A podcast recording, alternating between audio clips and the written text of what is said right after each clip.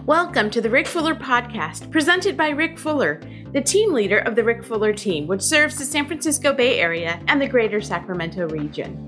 Rick and his team have over 1,000 five star reviews and have been honored as a distinguished small business by the California State Senate and Assembly. Rick is a community leader, national real estate coach, and real estate investing expert. We all have scoreboards in our life, but how closely do we update and pay attention to them? Join a Rick Fuller team meeting and learn which three scoreboards Rick recommends that we monitor closely and which behaviors you should track to ensure a healthy business. You should know this. I never bring you a topic I'm not very intentional about. So it's not like I wake up in the morning and I want to talk to you about this. Like I have thought through what I'm going to share with you and why I'm going to share it with you and what we're where we're going. So we're going somewhere with this topic and it'll take a couple of meetings to get there, but I think you will love the final outcome. See, we all have scoreboards in our life, don't we? Either you have unintentional scoreboards or you have intentional scoreboards. You know, let me give you a couple of unintentional scoreboards. How many people unintentionally, if you're if you're bold enough to confess this, would say their bank account is a scoreboard? Like they they look at the bank account balance and say, mm-hmm. "Honey, we're going out to dinner tonight." Uh, or they look at their bank account balance and say, We're going on vacation. Like it's an unintentional scoreboard. And we use that scoreboard to, you know, make decisions, often financial decisions. Maybe you look at your bank account and say, I'm going to sleep good tonight, right? I got a little bit of money in my bank account. Uh, another scoreboard we use is our, our, our watch, our clock, our phone, right? Like the time. I'm on time. I'm late. It's a good day. I arrived early to everything. It's a bad day. I arrived late to everything. Like we use our watch as a scoreboard. I think we do this unintentionally.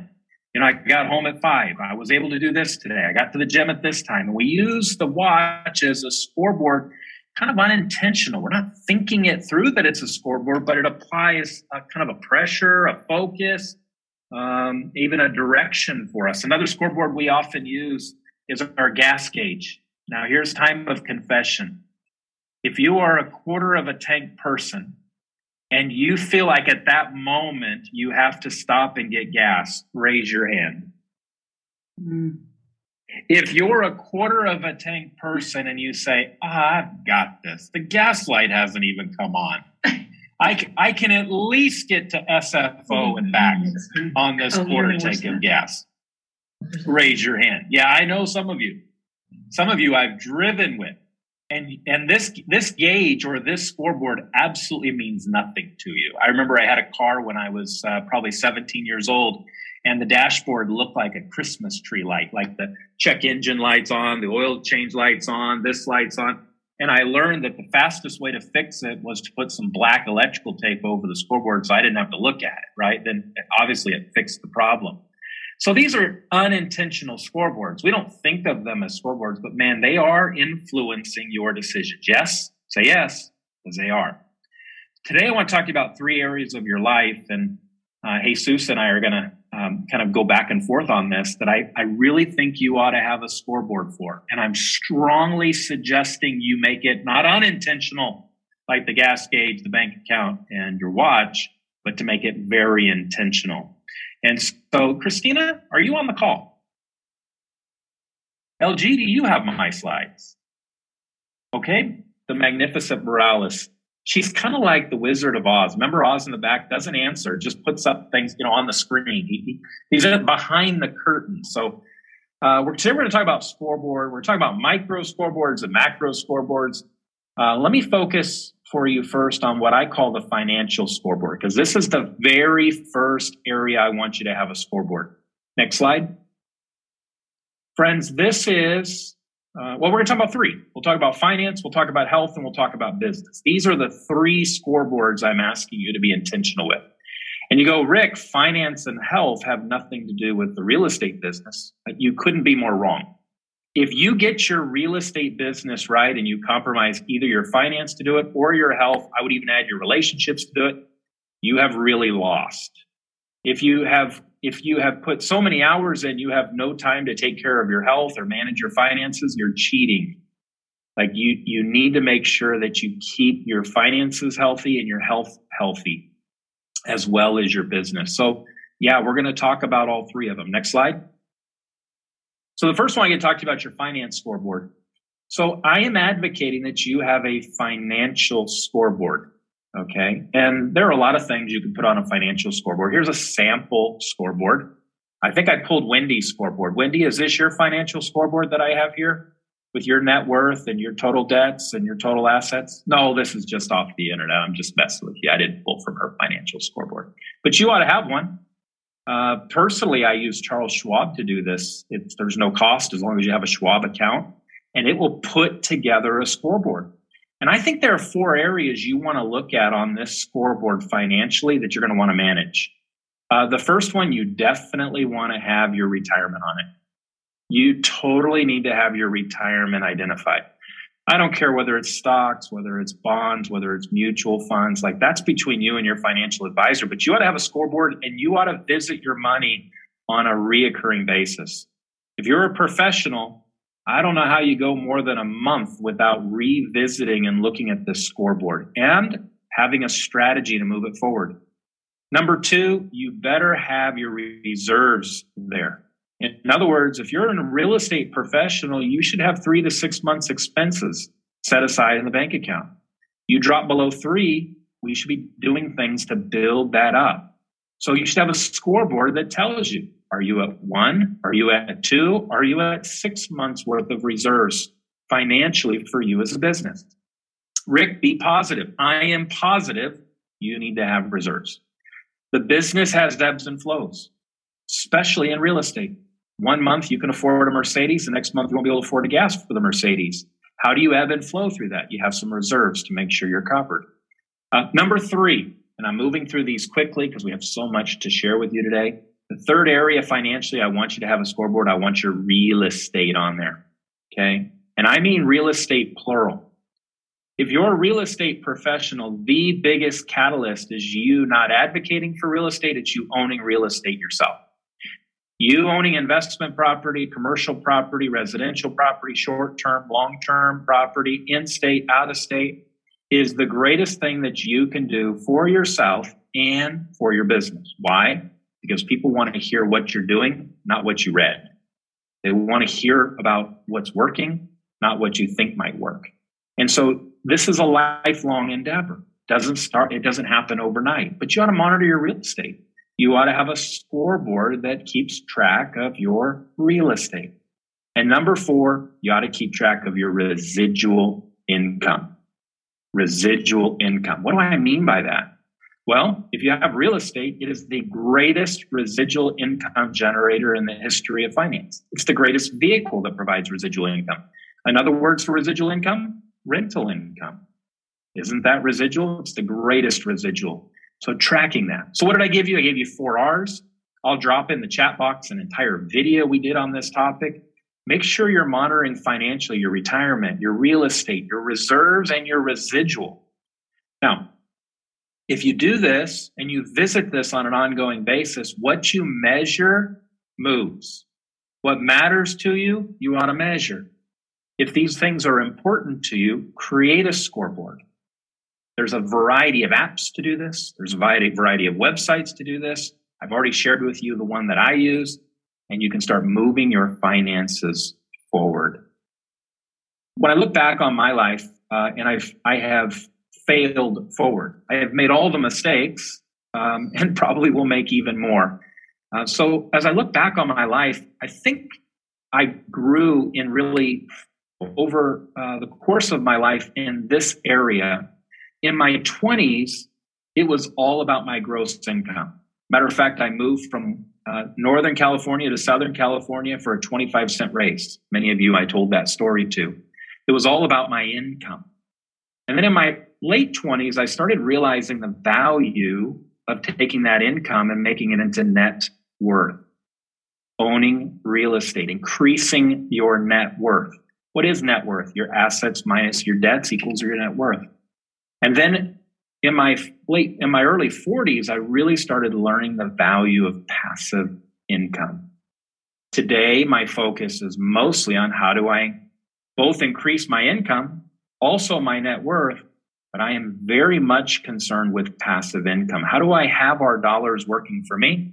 rather than me working for my dollars. It's a very fundamentally different shift. I didn't think that way in my 20s. I didn't think that way in my early 30s. Now I think a lot more about how do I grow passive residual income. All of this can be tracked on a financial scoreboard. Let's go to scoreboard number two. Hey, Seuss, you're up to bat. Uh, pun intended, by the way. Talk to us a little about health scoreboards and what you track and monitor from your health perspective.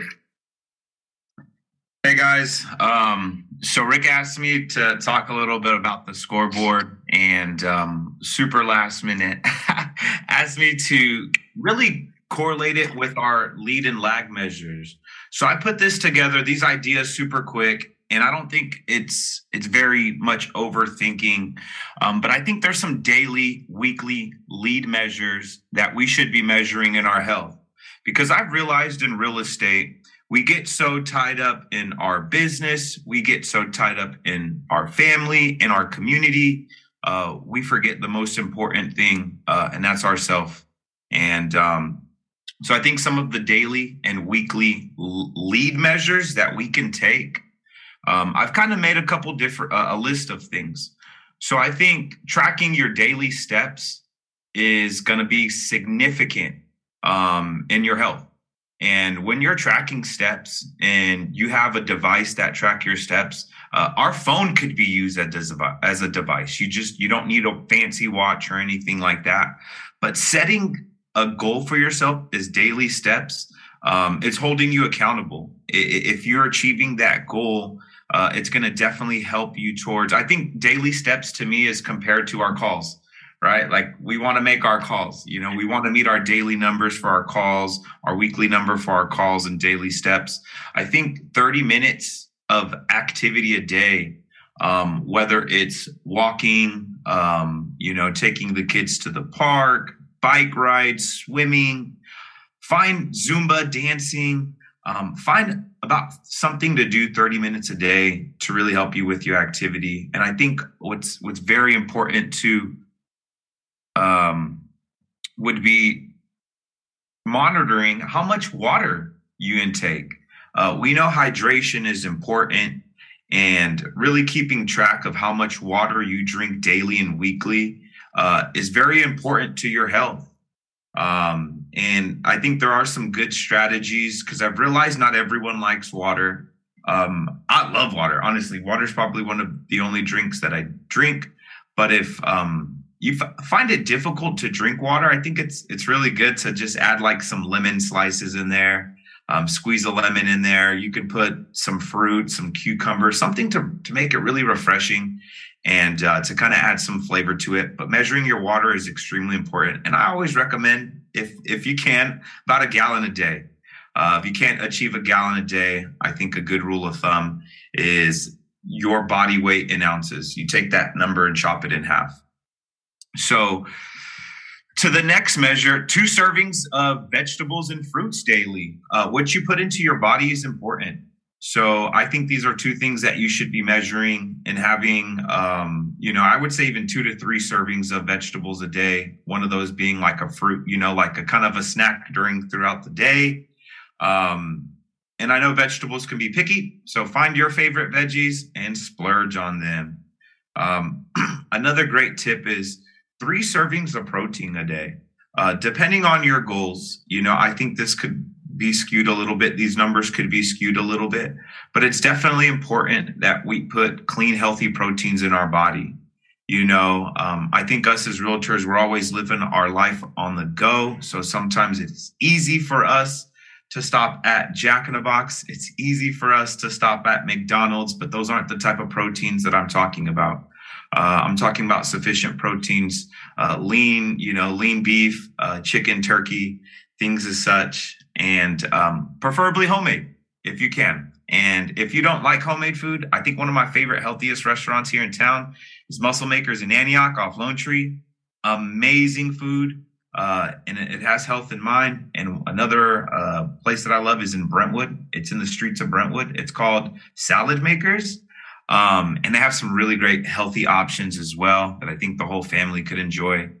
Um, which leads me into my monthly lag measures. I feel like if you taking your if you're tracking your steps, tracking your daily activity, how much water your intake, your vegetables, fruits, and protein intake, I think that's going your monthly lag measures. You're going to see a couple different things.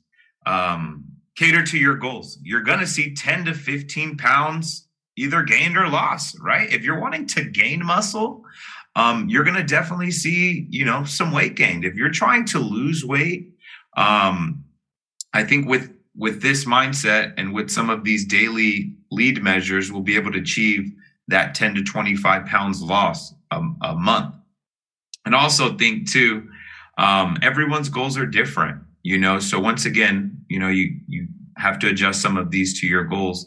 Uh, but for some people, it doesn't always have to be losing weight, but it could be inches. It could be getting into that that outfit that you took on your first real estate uh, your first real estate photo that you no longer fit into.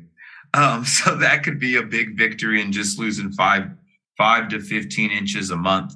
And I think another good monthly lag measure, we talk about the steps, you know, how important steps are. I think we're always sitting down, whether we're driving, whether we're at the office, whether we're at our home. Um, so I definitely think achieving, you know, about 200,000 steps a month would be awesome. And if you average that out, that's that's about less than 7,000 steps a day.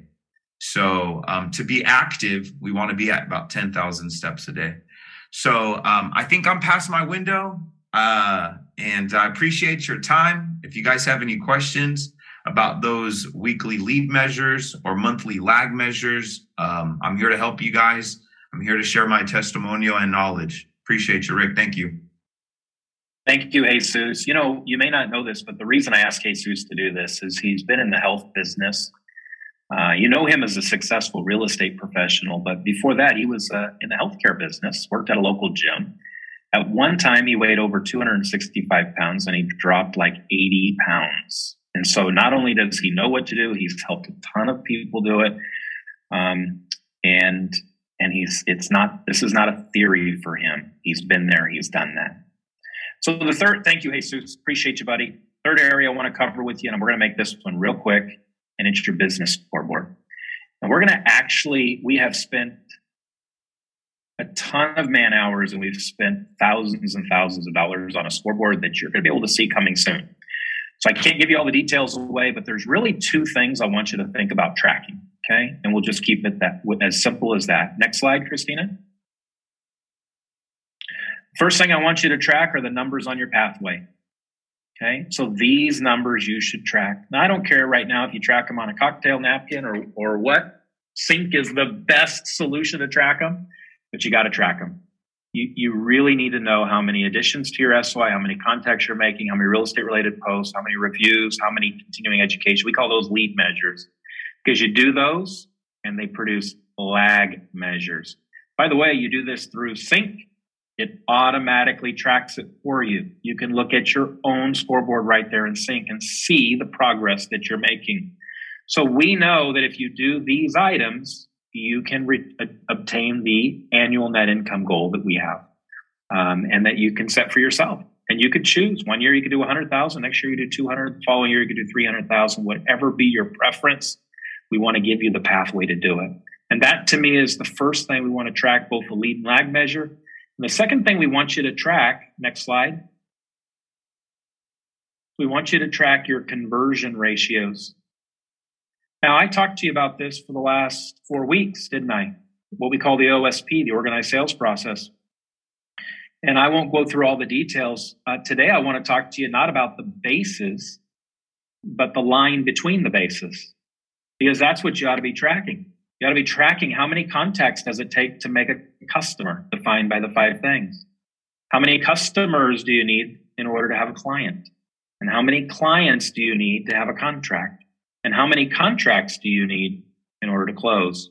And if you know those ratios, we can then work on this to help you become better base hitters, put more people on base, and move them around the bases. So tracking your conversion between the bases is the second area that is really critical in your real estate business to track. Very difficult to say, I'm just going to go sell more houses. I'm going to serve more people. A lot easier to say, I'm just going to increase my conversion from contact to customer, customer to client, client to contract, and contract to close. Friends, we have some exciting, exciting stuff coming up in future meetings that'll help you do this. Tools and resources to make this super easy. Use Sync and it'll all kind of synchronize up for you and give you these scoreboards so that you have intentional scoreboards to grow your business.